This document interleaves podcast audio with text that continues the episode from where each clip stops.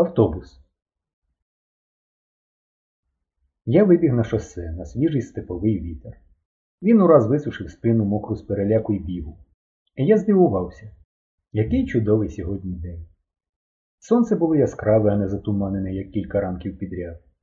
Синиці співали так дзвінко й густо, ніби над лісопарком висіла сітка із скляних голочок. Хоч було ще рано, асфальт уже вгинався під підборами і кортіло викупатись. Я уявив собі, що скидаю важкі штани і лізу у воду. Купання. Про нього годі було й думати. Треба було мчати до сура бити тривогу.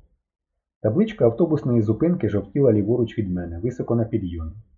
Пробігши до неї, я збагнув, що треба було бігти в протилежний бік, не назустріч автобуса, а від нього, і не вгору, а вниз. Та вертатися було вже не варто, і якщо нема коли скупатися, я міг хоч поглянути з пагорба на ставки. І справді, від зупинки відкривалася панорама. Прямо по шосе будинки і водокачка синього каменя. Лівіше ліс і ставки з піщаними берегами. Потім лісопарк, і нарешті все наше містечко як на долоні. Три вулиці вздовж і п'ять упоперек. Завод тракторного електрообладнання, елеватор, молокозавод, от і все. Мені, як завжди, стало прикро. Люди мешкають у справжніх містах із справжніми заводами, а наше тільки назва що місто. Це електрообладнання виготовляють у чотирьох цегляних сараях. Правда, молокозавод хороший. Я повертався далі ліворуч, обводячи поглядом довкола. По той бік шосе тяглися поля і ставки, переліски, а далі пасмо горбів, що зникало за обрієм. Їх я навмисне приберіг на останок, бо на найближчому пагорбі стояв радіотелескоп. Його було чудово видно.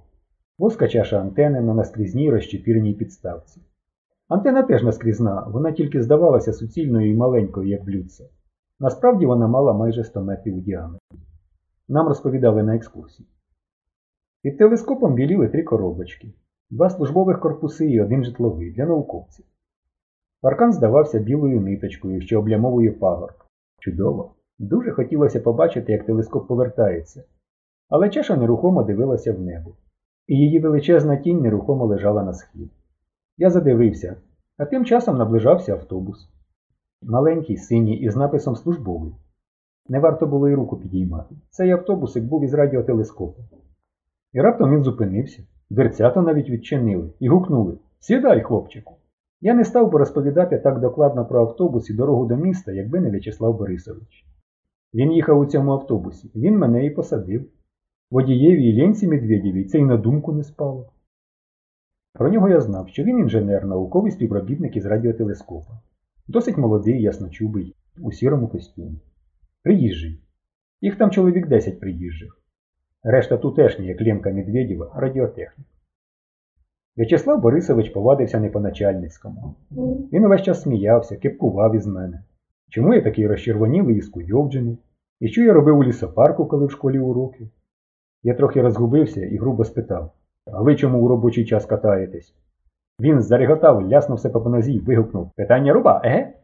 А чи знаєш ти, що таке нетерпіння серця? Я похитав головою. На пошту прийшов пакет, сказав він ніжно.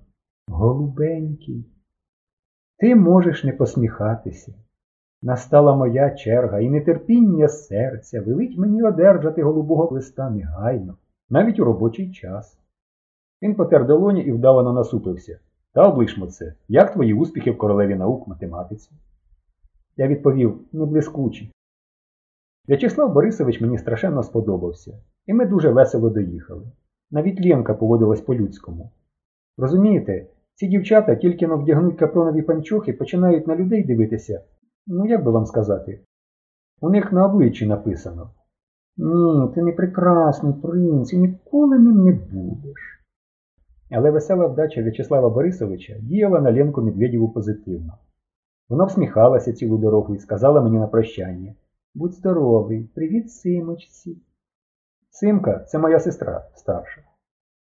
Мене висадили на розі вулиці Героїв Крут, навскіз від тиру. Я перебіг вулицю, спустився в підвал і смикнув двері зброярні.